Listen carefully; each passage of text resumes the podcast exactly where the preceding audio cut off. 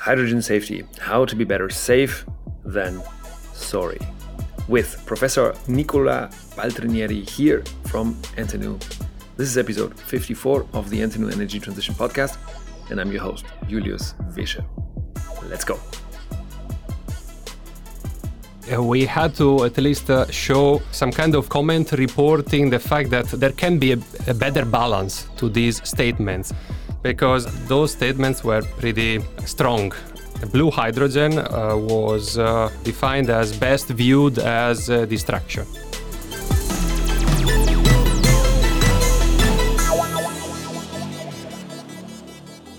Hydrogen is a large and an important topic when it comes to the energy transition.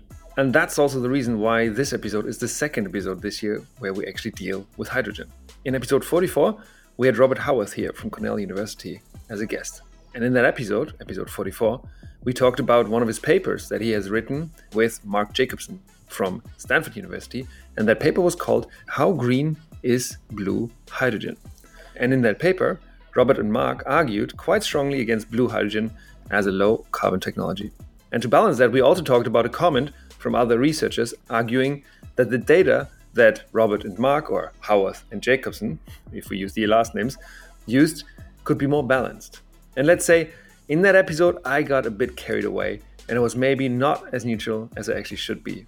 So, to give that topic and that episode a bit more balance, today's guest, Nicola, or Nick, was actually one of the co authors of that comment that commented against that paper of Howarth and Jacobson and asked for a more balanced data approach. Hence, to give the people who wrote that comment in the first place also a voice here on the podcast, Nicola and I will actually start off this episode and look a bit at these two papers or at the paper in the comment and on their respective genesis. And then we will dive into hydrogen process safety. Oh, and even though I practiced before we actually recorded that episode, I did manage to mispronounce Nicola's name. Well, you will hear that in a second. So, with no further ado, let's get this episode started.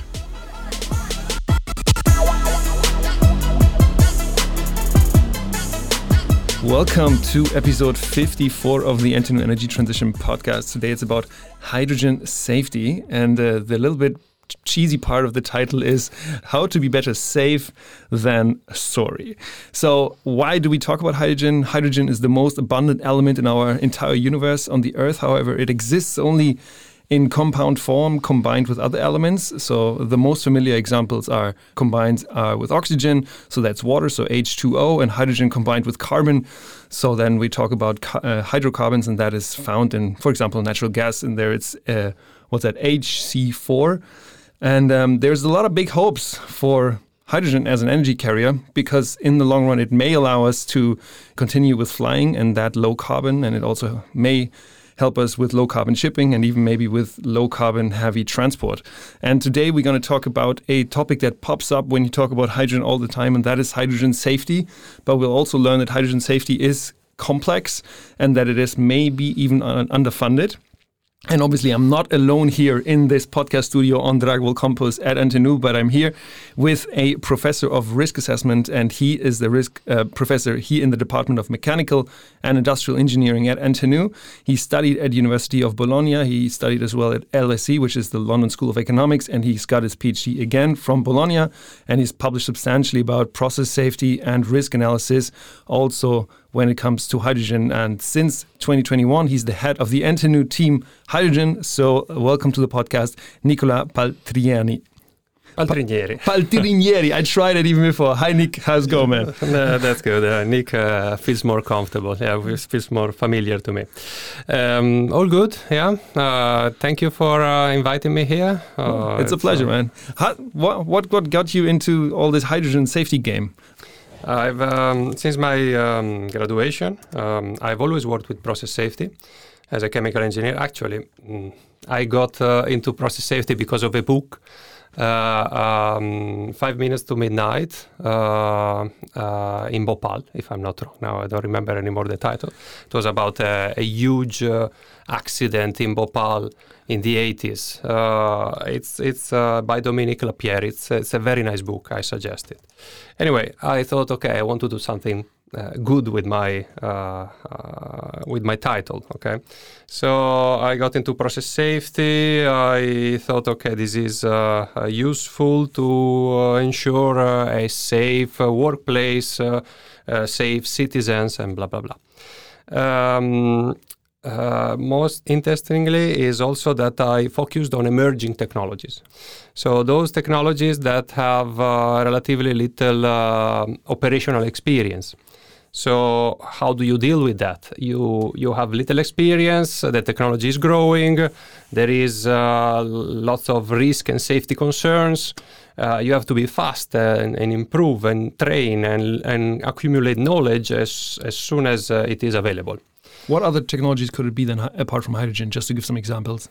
Well, during my PhD, it was LNG, for example. At that time, uh, it was considered like uh, uh, the technologies associated to LNG uh, or uh, natural gas more in general were more, uh, let's say, emerging and um, were allowing us to cut emissions. Okay, now we have a step more, hydrogen. But there has been many other uh, um, technologies that have been considered. Even then, during my PhD, I had a, a quick look at carbon capture and sequestration. Anyway, uh, well, in the last few years, hydrogen has become so popular, and uh, for some reason now I end up having most of my projects on hydrogen safety.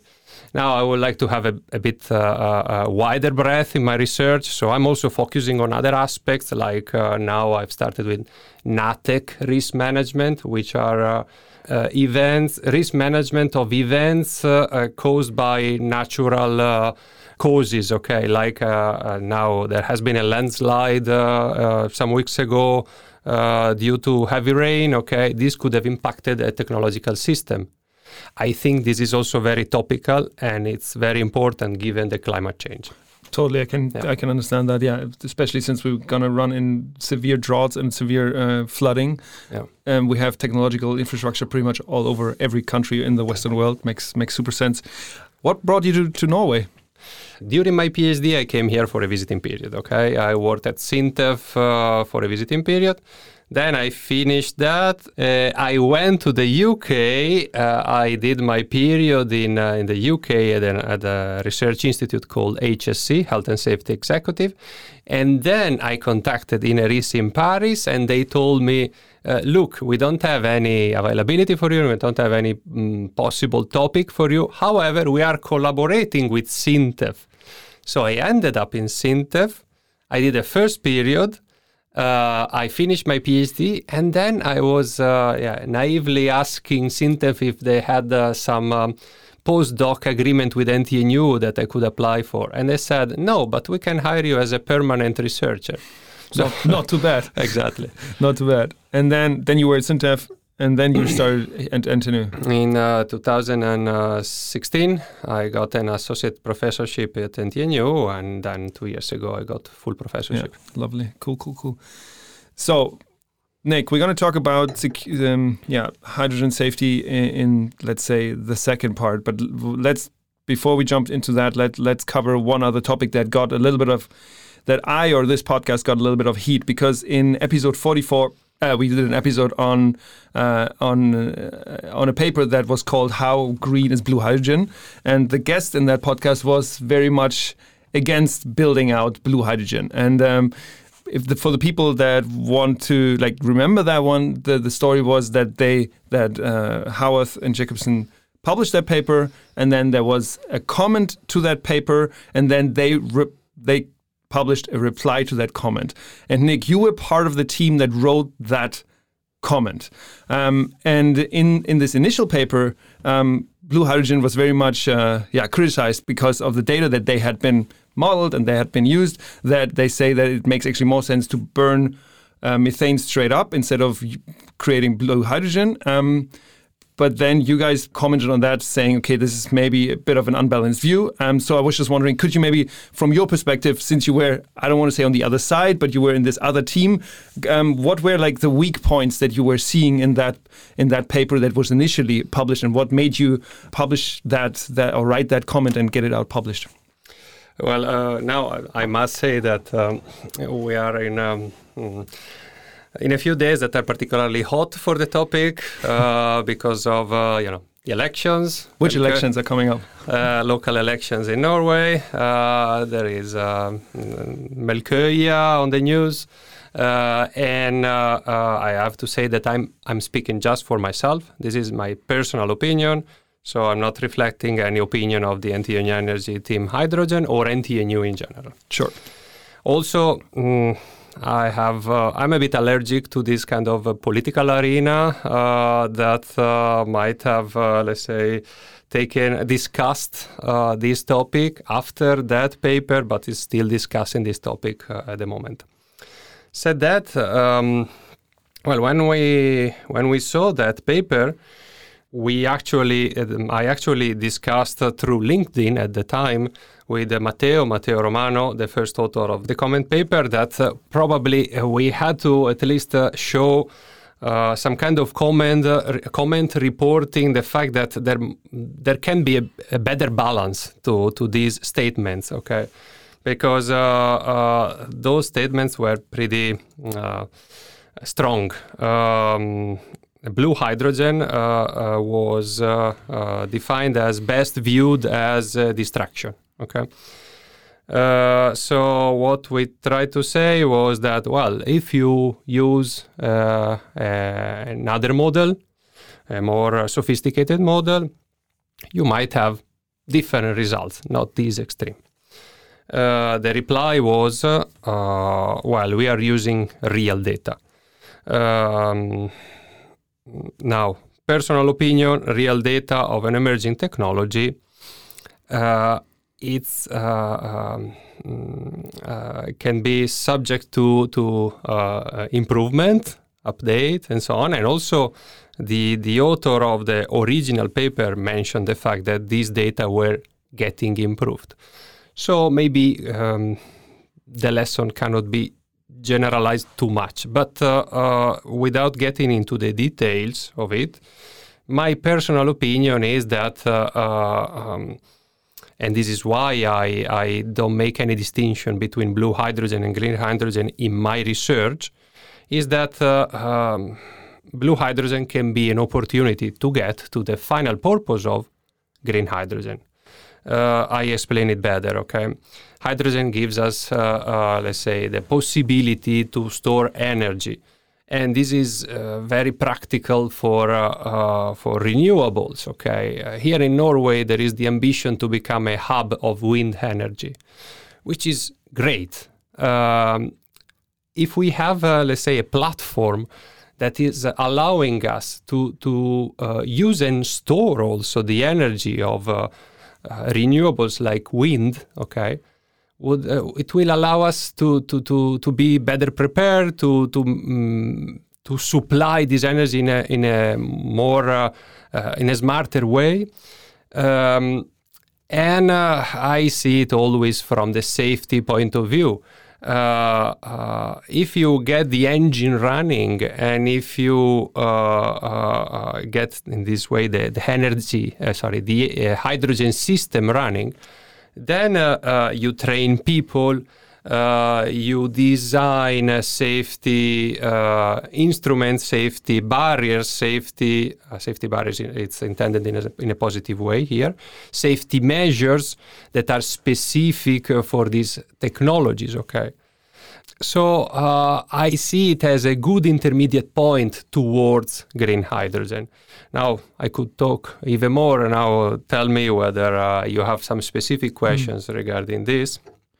I think that your point of like um, building, like you said, like once you start with hydrogen, you start training people, for example, and uh, all the other bits and pieces fall into place. That's what in innovation systems theory that means. Like the, the, the innovation system is being built up, and I think we are right now, and I guess you agree that we are right now in that process of building up the innovation system uh, or, or, the supply system or the this, yeah, um, to building up the supply chains for for uh, for blue and for for green hydrogen, uh, respectively. One of the key points that you also mentioned is that it was in this initial paper real data was used, but if I uh, um, if I remember correctly, um, there's three ways of where CO2 emissions can come from when we talk about blue hydrogen. That is from the steam methane reformation process in itself, then from the emissions from the electricity and heat required to actually make the steam reformation working, and from the power that one needs to then capture the CO2. And in the United States, and I think they use data from the United States, they use data where, for example, the electricity was not completely renewable, while in Norway, the energy that is being used, or the electricity being used, is right now uh, until we run into that deficit in 2027 or whatever um, is completely renewable. So I think the point that I got also after this episode was that yeah, the data that they used is American data and Norwegian data. It might look a bit different. Still, it is fossil fuel, and the question is how much is really being captured in these processes. Do you feel that the capture processes in, that are being used in the United States and here in Europe are very different because then it would mean that blue hydrogen is not a zero carbon, but still low carbon, but not zero carbon. Do I understand that correctly? Yeah, yeah well, I, I, cannot say anything mm. about that because I haven't read the, the yeah. data on mm. this. But uh, anyway, it's aligned to, to what we were trying to say. Mm. I mean, it's uh, um, uh, with the comment, we try to say, okay, let's uh, let's not generalize completely and let's not uh, be this strong in mm. this statement okay mm. there are different nuances okay mm. it's not white or black mm. um, and uh, and this is actually how I tend to speak on an academic arena okay I might understand that on a political arena, maybe the message should be conveyed in a different way. Okay, mm. but uh, that's not mm. my uh, field. Okay, that's not yeah. my uh, domain. Yeah. One thing that I like about researchers is that researchers never say that this is the truth, but what we are doing as researchers is looking for the truth. Exactly. And then you have these, it could be like this, it could also be a bit different. The, uh, the, problem is so complex that it's also uh, uh, well, I work with safety yeah. because uh, people come and tell and ask me, is hydrogen safe? How can I answer, answer this? yeah, uh. yeah, yeah. Okay, then let's leave this behind. And right before we go into this, the, the safety issue, can you maybe give the the the audience, uh, Nick, an overview? Like, where are we right now when we talk about hydrogen? Like, it's been it's been a hot topic for yeah, almost a couple of years now. But then I remember there was 10 years where there was nothing. But then 15 years ago, it was kind of really hot. So can you maybe just give us a short, quick recap? I don't expect any details really, but where are we right now when we talk about the hydrogen built up in Europe? Well, it, it goes with waves. Uh, it looks like uh, artificial intelligence, you know. uh, it also goes or crypto. with waves. yeah, or crypto as well. Yes, even worse waves. Um, anyway. Um, um, it was it used to be a hot topic. Uh, then uh, then it um, people lost interest in it. Then we had uh, you know COVID and uh, uh, the war in Ukraine, and uh, this somehow created again a new interest, new push, new investments. Okay, and uh, uh, I've seen it. I can speak about uh, let's say personal academic experience, I've seen it in my projects. I mean, we have had a period in which uh, our uh, project proposals, because I don't know if uh, and everybody knows, we write project proposals uh, in order to show that there is, let's say, a knowledge gap.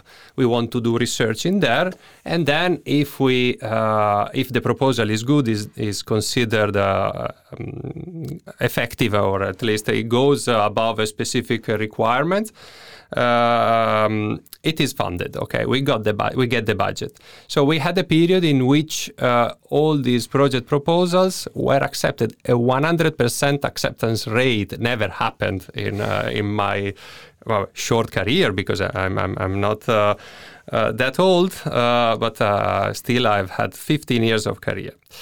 Uh, but anyway, I I've seen that in Europe there is quite a lot of interest in uh, uh, in hydrogen at the moment. Uh, while national projects haven't come as as much as they used to. Okay. Mm-hmm my uh, I wouldn't I wouldn't uh, like to uh, to be in a situation in which there has been a gold rush, okay, and now there has been let's say over overconfidence on this. But uh, for sure, there will be uh, a, a, better alignment of investment. Now, uh, even going back to the blue hydrogen, uh, the ABC of investment is uh, diversification. So you diversify your investment on different fields in order to reduce the, uh, the risk in that sense. And, and probably now it will, it will narrow down towards the most effective applications that's what I expect. What uh, what what pleases me, honestly, is that in all these applications, safety is an important aspect. so in that sense, uh, safety is an enabler for these technologies, and, and I'm happy about that. Yeah. yeah. So let's maybe just drive, drive yeah, drive, dive into into the safety concept uh, or safety safety issues. You just mentioned five minutes ago that sometimes you get asked, "Is hydrogen safe?" so so like maybe just let's use that question. What do you answer to this kind of to these to these people that ask you that question? Ah, my answers are very boring. That's the problem, because then I say, yeah, the problem is complex. Then I start talking about uh, all these aspects. Uh, we are have to we have to consider a socio technical system. When we talk about safety, well, we hydrogen with hydrogen, the first thing you think about is combustion. Okay uh, you know the explosion of hydrogen and uh, the flash fires and so on. But it's not only that. Uh, we have the problem of the statistical analysis of uh, uh, hydrogen. We have no data because, uh, as as I said, it's an emerging technology. Mm-hmm. relatively little operational experience, which means that we have been using hydrogen forever in industry, but in specific fields now uh, in small quantities or, uh, or relatively relatively mm. smaller volumes mm. uh, exactly so now there is different exposure i mean bigger volumes in in uh, i don't know in different areas bunkering for example or uh, um, whatever other applications now i don't know i'm involved in two projects where the um, the, the idea is using hydrogen um, to produce glass, okay, uh, um, steel production, uh, so many applications that uh, can be considered. But uh, uh, you know, there are people that don't know how to handle hydrogen because they are trained with other substances, with hydrocarbons. Uh, there is exposure to uh, people that, even if they know, don't need to hi- uh, handle hydrogen, they are there, they are exposed. So we have emerging situations, risks emer- because of emerging technologies and yeah, you see, my my answer is already going everywhere. So that, you said it was boring. I don't think it's boring at all. It's like I think it's very inter inter interesting that you directly look at the interaction between the human factor and the technology. So it's not because one would think again, oh, the technology, as you said, it, it can something can explode or whatever. But then why does it explode? Probably because it's badly maintained or someone is not trained or whatever other reason there this human factor comes into the game isn't it and is that something that's been researched a lot or is that something that only started researching this interaction somewhat recently uh, well i can tell you that uh, um, there is quite a lot of research on um, mm, what we call consequence analysis, so which means uh, the combustion, uh, uh, what can happen if there is a hydrogen release on a, on a physical point of view. Uh, but um, mm, I've seen some projects on the statistical analysis. So, what are the frequencies and probabilities behind uh, for these events to occur? Uh, I've seen very little uh, focus on, uh, for example, uh, how to handle inspection and maintenance. Okay, and mm, well, uh, now maybe I'm uh, self uh, uh promoting uh, my, my work, but anyway, we are dealing with this. We are uh, working on how to effectively plan inspection and maintenance for for hydrogen technologies, and there's a lot of knowledge on mm, what we define risk-based inspection and, and maintenance, mm-hmm. mostly coming from the oil and gas. Okay uh, they are really uh, ahead, especially here in Norway. The Petroleum Safety Authority has done uh, a great job in this. Okay, and uh, um, uh, but anyway, that is not working for hydrogen. Okay, for example, they consider degradation of materials that are uh, not really fitting the, the hydrogen um, embrittlement, for example, which means that you have large uncertainties which means that you have, practically speaking, inspect more often. Mm-hmm. Uh, inspections that are more frequent means more cost. Okay, uh, less, uh, um, let's say, um, a worse management, of course, of risk and safety, but also then uh, you might have a, effects on the, the awareness of what is the risk associated, in the sense that, uh, uh, yeah, you inspect often because you are uh, uh, worrying that something may happen, but uh, you inspect often and then nothing happens, and then maybe the risk awareness decreases. This is just, uh, uh, um, let's say, uh, talking and elaboration now in my mind. however, what it is really needed is an effective planning, okay, that would allow to manage the safety, manage these operations and then uh, be cost effective. That's that's something that is really important. And uh, this is also what I'm saying. If we get the engine running, okay, this cost effectiveness, this uh, uh planification, these uh, uh, inspection and maintenance strategies get running, and another again detail going towards the blue hydrogen is that the oil and gas companies especially here in Norway, they are very good at managing safety. So somehow I I feel like it's good that uh, they also deal with that, this aspect of hydrogen based. Uh, basic, um, considering their uh, their uh, uh, knowledge uh, on on safety matters in that sense. So mm. you use this word risk very often now, right now, and um, when I was preparing for this episode, I, was like, what does risk actually mean? And then I, I, read, and you can tell me if, if what I found here is is, is right. Um, risk is normally defined as the combination of likelihood and consequence of uh, uh, of hazards. Um, so of, of an event really occurring. So so and that's what you mentioned when you check and check and check and check, and then the likelihood gets less, but the consequences of an explosion or whatever it is could still be really high, and that then has negative implications because it increases the risk again because the maintenance, for example, is kept down. Is that an un, the right understanding of what risk is?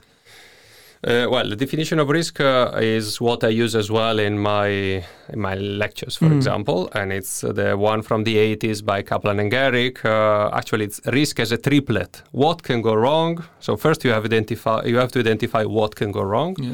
and then uh, what is the associated likelihood and the impact, the consequence. Okay, and I often uh, base uh, my work, my my thinking on on these three pillars. Okay uh, you find many other uh, definitions on online anyway. Um, said that, um, uh, actually, risk-based inspection is based on uh, a projection of risk in the future, in the sense that, uh, for example, for hydrogen, we know that there are some safety concerns. Okay, uh, it's safety critical, so probably risk-based inspection. So inspection where the priorities are defined based on the risk associated could be more effective because you um, you inspect first uh, the equipment that, uh, uh, for example, might have a release in a confined area where there can be an explosion instead of outside, outdoor, where the hydrogen can can disperse. Okay, just an easy example. Uh, so what we believe is that a risk-based inspection could be effective for hydrogen. Then anyway, you project the risk in the future and you say, okay, uh, when uh, the risk value will reach this threshold, we should inspect to see whether it is exa- it is actually like this, or maybe we have been conservative. And usually with risk analysis, you are conservative because you want to be on the safe side. Uh, so um, let's say the inspection often allow you to decrease the risk, not really to. Oh, yeah, it, it, has. It might also have an effect on the probability of a release because you are acting on. Uh, you, you, may uh, put in place maintenance and then uh, then the release has less mm-hmm. probability to occur. But anyway, that is the, the basis of risk-based inspection. And then I stop here because I, I know that I'm going towards the, a way that is not very interesting. No, no, but that, yeah, I think that I feel for me that's that's really in another world, and that's why it's interesting to, to listen to that. In the beginning, you talked about these the technological risks, and you talk about the let's say social social technological risks. That's mm-hmm. the word you use, isn't it? Maybe for the audience, can we maybe just go through the technological risks, the general ones, to to have something to hold on to? You know, when you go, when you the audience go into the next bar, and you just said you listen to this episode, and so that we kind of have like something that you really can hold on to, and then we'll maybe just um, connect again with with the human factor there. So what are what are the what are the technological risks? That that are there. And i'm going to read four to you and then you then you maybe could jump into them or say that these okay. are the ones. So on the one hand hydrogen is very easy to to ignite. So if it if it goes out of a pipe then even the friction induced by the leak itself can can like can make it blow up or can make it burn. Then the second one is like it's highly flammable third one is it burns with an invisible flame so you might not even see that it's burning mm -hmm and then the fourth one is that it has an impact on, you use the word as well, embrittlement. So, it, like, for example, you have pipes and it's very small. And then, even if they embrittle the, the pipes in which uh, the hydrogen is flowing, then it could, like, yeah, break down over time and probably leak out. So, are these the main technological risks that are associated with hydrogen? Uh, well, yeah. Well, uh, we uh, wouldn't call them risk, maybe hazardous Hazard, uh, mm. characteristics or yeah. something like that, characteristics that might lead to uh, uh, an unwanted event. Uh, however, uh, yeah, um, probably something that we can say, and maybe you said that when you said it's flammable. I don't know is that uh, it's um, the, the concentration of uh, flammability. So um, the lower and the higher flammability limits, which are two values of concentrations, uh, are pretty far from each other, which means that you have a, a, a, big range, a wide range of concentration in which you can have an ignition. Mm-hmm. Which means that uh, I have a release of hydrogen um, okay, the hydrogen is light and it, it, tends to go up. So if I have a release of a release of hydrogen indoor, uh, there is a higher probability for ignition because uh, uh, it can be relatively low concentration, or at least it can have a, a wide range of concentration leading to the ignition. Okay. Uh, so anyway, ignition and flammability is a big problem for hydrogen. is uh, uh, classified as R12 uh, in the risk phrases. That's the highest, isn't it? Or like yeah, it's high flammability. Yeah, yeah, yeah. yeah. and uh, but but anyway, also the interaction with metals is also very important and is very studied. Mm. And in my department, we have um, a materialist, a material scientist uh, that are really looking at these aspects of interaction with metal and uh, loss of integrity, material integrity. Okay, that's when it when it breaks, then when it, it loses. That's how the word. Okay. Yes. Yeah. Thank you for reminding me that probably I should. Uh, uh, I'm happy that you're not using so many like uh, abbreviations. You used one that was LNG in the beginning, but I was like, yeah, the audience knows what LNG means. Liquefied natural, natural gas. gas. Yeah, yeah. yeah. Uh, anyway, uh, I was saying uh, we have these colleagues that look at what happens until it until the, the metal breaks. Yeah. Okay. Uh, and then they lose interest because they are into materials okay yeah. and while we look at what happens when there is a release. So uh, now uh, we are collaborating quite well in a few projects in order to look at this interface mm. and to collaborate mm. together. So uh, I see a lot of potential there. Mm. You just mentioned um, it, right in the beginning. You said that eventually Norway wants to become one of the hydrogen hubs and mm. send that send hydrogen to to. I said uh, wind. Uh, oh, uh, wind power. Wind power hub, but that can then be used to produce potentially. Yeah, um, maybe. I, I, I, honestly I don't know exactly whether there is the ambition for yeah. beca- for becoming a hydrogen hub. Let's yeah. let's say there is there will be pipelines from Norway going mm. to Central European countries, um, pushing uh, hydrogen through through the North Sea or the Kattegat to Denmark to Germany, whatever. Um, and then we have these issues with, for example, embrittlement. And can you give me an idea of like, how, like how how long does this like how long can these pipes be there until embrittlement starts and what can be done so that for example these pipelines kept are kept safe do they have to be exchanged can there be you know is there something one can do well uh, i collaborate and, with yeah. material scientists but i'm not a material scientist myself um, I know that uh, uh, the, the, the useful life of a pipeline is rather long anyway. Uh, uh, however, uh, with uh, uh, with hydrogen, you have to take into account some specific behaviors of metal hydrogen metal interaction. Okay. Mm. this is something that I, I leave to my colleagues to model, but um, I cannot tell you how long they will last. But I can tell you that if you plan uh, correct, uh, I don't know, inspection and maintenance, uh, they will last for for a very long time. Confidently, I can tell you that mm. if there is the appropriate inspection and maintenance, so managing uh, uh, the, the, the, health of the material, will lead uh, to to an effective system. Mm. When when we think about these these safety procedures, what safety procedures can you, for example, do in order to maintain pipelines on land or off land? What what are like how do you call the procedures really or like is there best best in class procedures and are, are they rolled practices. out everywhere best practices? Yeah. Well uh, the, the, yeah, you can uh, you can consider different sources. Uh, however there are standards uh, yeah, best practices and so on.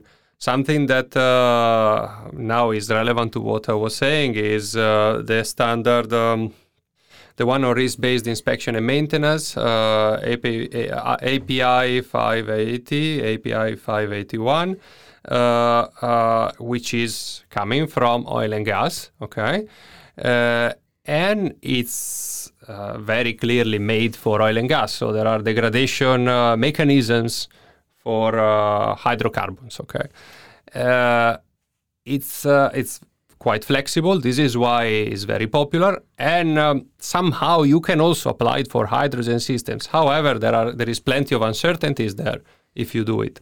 So uh, we need to work on uh, creating uh, something comparable for hydrogen systems because there is not exactly the, the same the, the, the, the correct mechanisms of material degradation considered in what is already published in what is already available at the moment okay mm.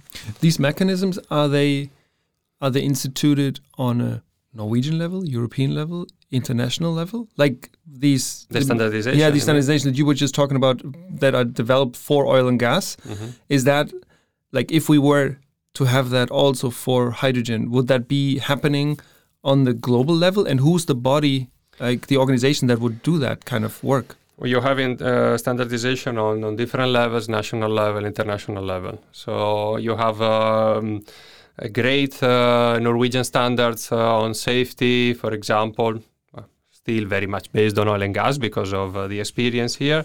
Uh, um, that are used uh, all over the world, actually, because as I said, uh, here in Norway, we are, you are um, Norway is pretty advanced in, in these terms.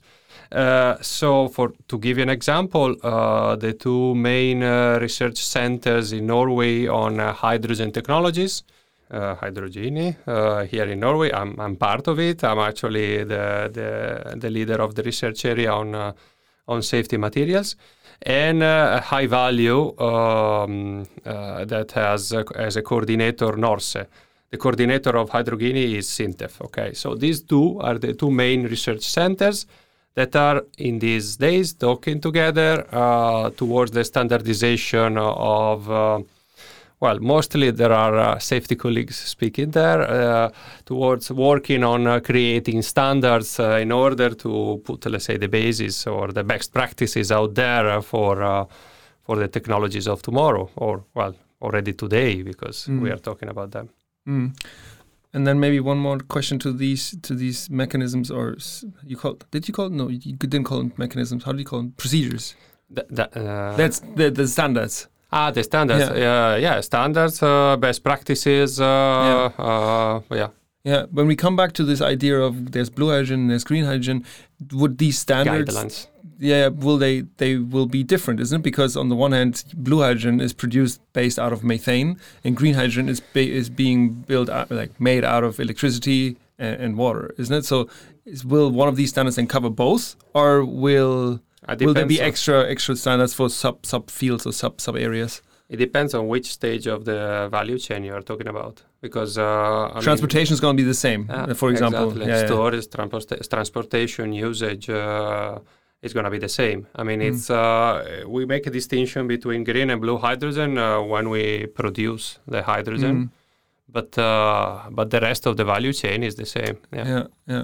When we think about uh, green hydrogen, is like, and I know this is not your very specific field of expertise, but what do you hear currently happening in Norway when it comes to green hydrogen? Is there is there projects being developed? Is there there's Nel Hydrogen, for example? It's a company which is on uh, which is stock traded. Um, how is how's that that ecosystem developing? Is it developing? If you can say something about it.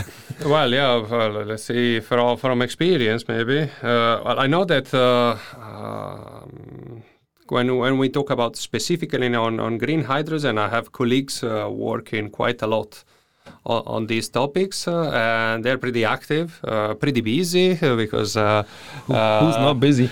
they are sitting, I don't know, in the NTNU Energy Team Hydrogen, and often they are late in what sometimes are they, they, are asked for. Anyway, apart from that, they are, it's, it's great to, to to sit together with them.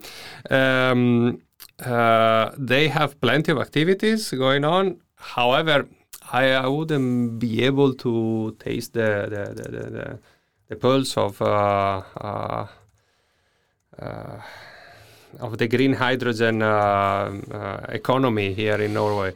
Uh, I know that there is quite a quite a lot of push on renewables, and this is great. And and green hydrogen is is just associated to it. So yeah, yeah. Then maybe let's do two more things and then we wrap it up. And the first one is that kind of in the beginning you mentioned, or when we started talking about process safety, you you mentioned this social acceptance part. Can you maybe give us an idea like why social acceptance so important and where does it where does it come into the process when we talk about hydrogen? Well, I can um, I can mention one project of uh, of mine. Uh, it's, it's, an interesting project. Uh, it's um, uh, a project with some uh, European partners plus Japan. Okay. Um, we we have uh, different. we, we we tackle the the issue of um, safety and sustainability of uh, uh, hydrogen refueling stations. Okay, refueling From, for trucks or pe- uh, personal mm, automotive, automotive so cars, trucks, and whatever. Mm. Yeah. Uh, so from this different perspectives, one of them is also the social accept- acceptance. Um, we, uh, um, um, NTNU, myself, we are coordinating the project. Uh, and then we have uh, an institute from Spain involved. And then we have University of Nagoya involved. Nagoya is the city of Toyota. So it's probably the prefecture in Japan with the highest density of hydrogen refueling stations. Uh, and uh, what is particularly interesting is that we have carried out surveys on the social acceptance uh, by yeah, the public of hydrogen refueling stations. So, you know, to test, um, for example, the NIMBY aspect, not in my backyard aspect. So you are all positive with hydrogen, but then you don't want it in your backyard or other uh, behaviors. Okay. Uh, um, Japan is pretty advanced in that sense. I mean, they have high dense. I mean, they have many hydrogen refueling stations, a high density of them, high density of population. So it's a case. Uh, Norway, it's uh, uh, we have we have had uh, hydrogen refueling stations for a while. There is low density of population. We have had an accident in 2019, though, an explosion. Um, no, uh, no fatalities. Uh, windows broken, though, and actually they say that uh, a poor dog jumped uh, from the from the balcony because of that. So probably that's the only fatality. Uh, Spain, instead, uh, they have uh, few hydrogen refueling stations, but they are investing a lot. Okay, on those, they are they are planning to open um, many. So these are three interesting cases. What the population think about this?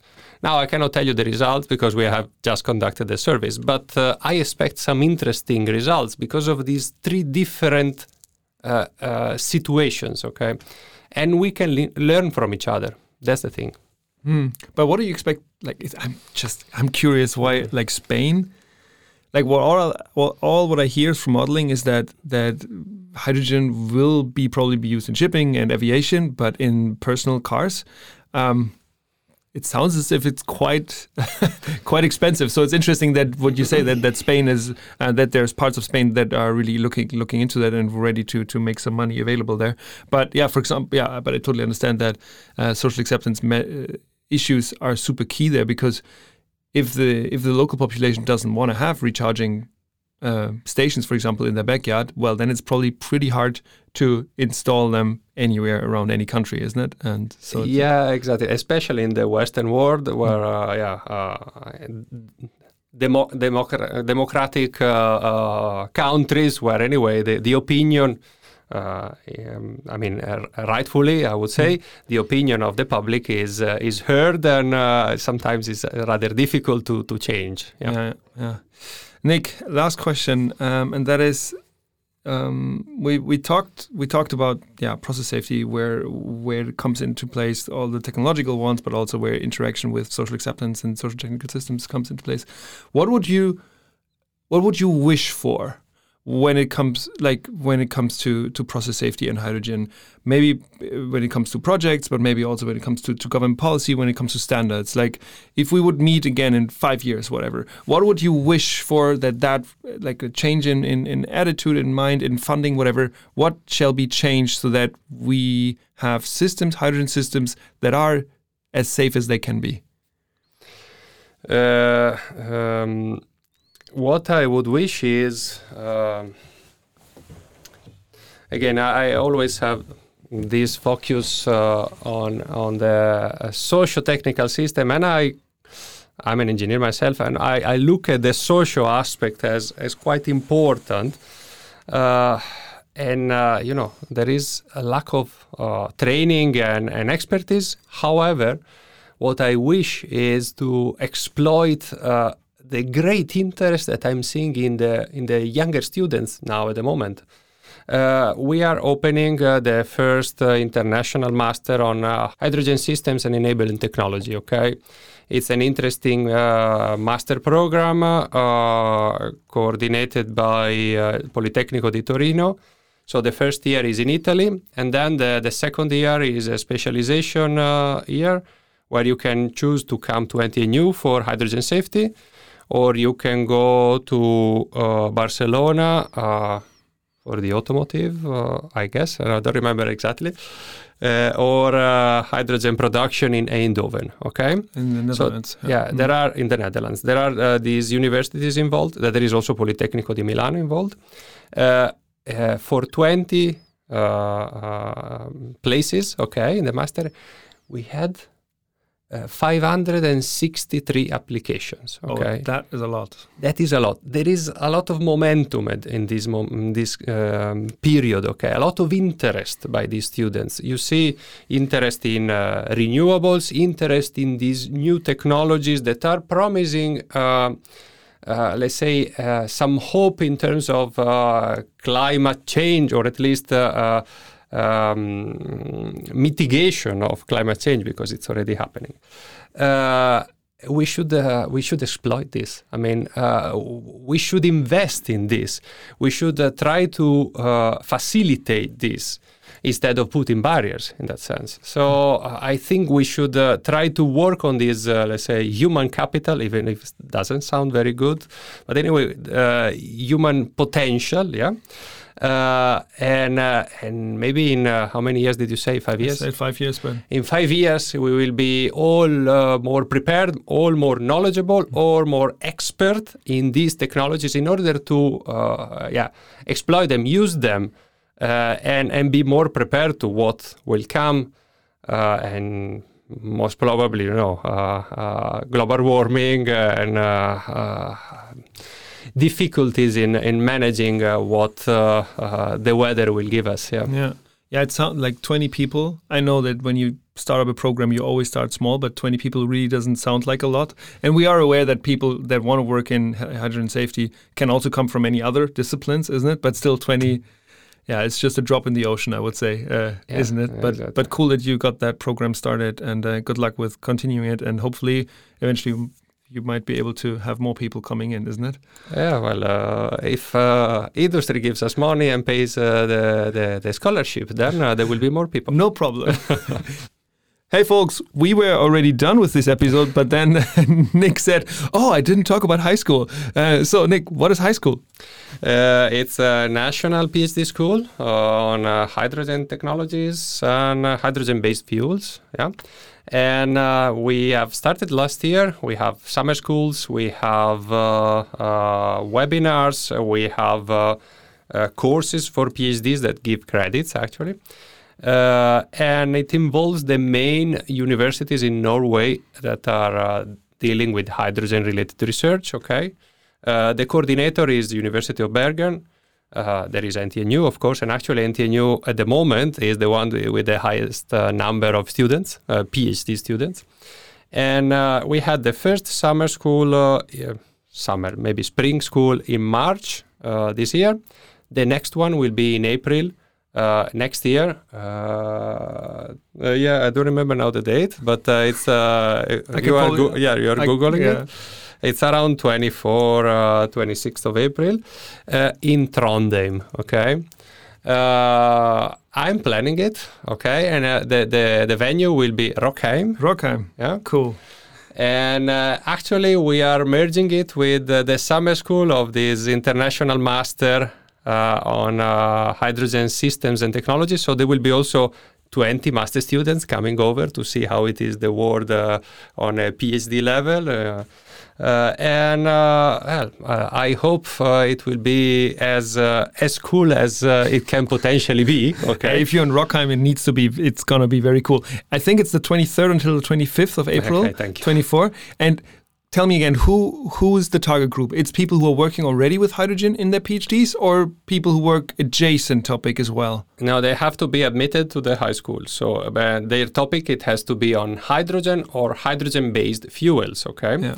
it can be uh, technological but also social and we have different uh, topical areas.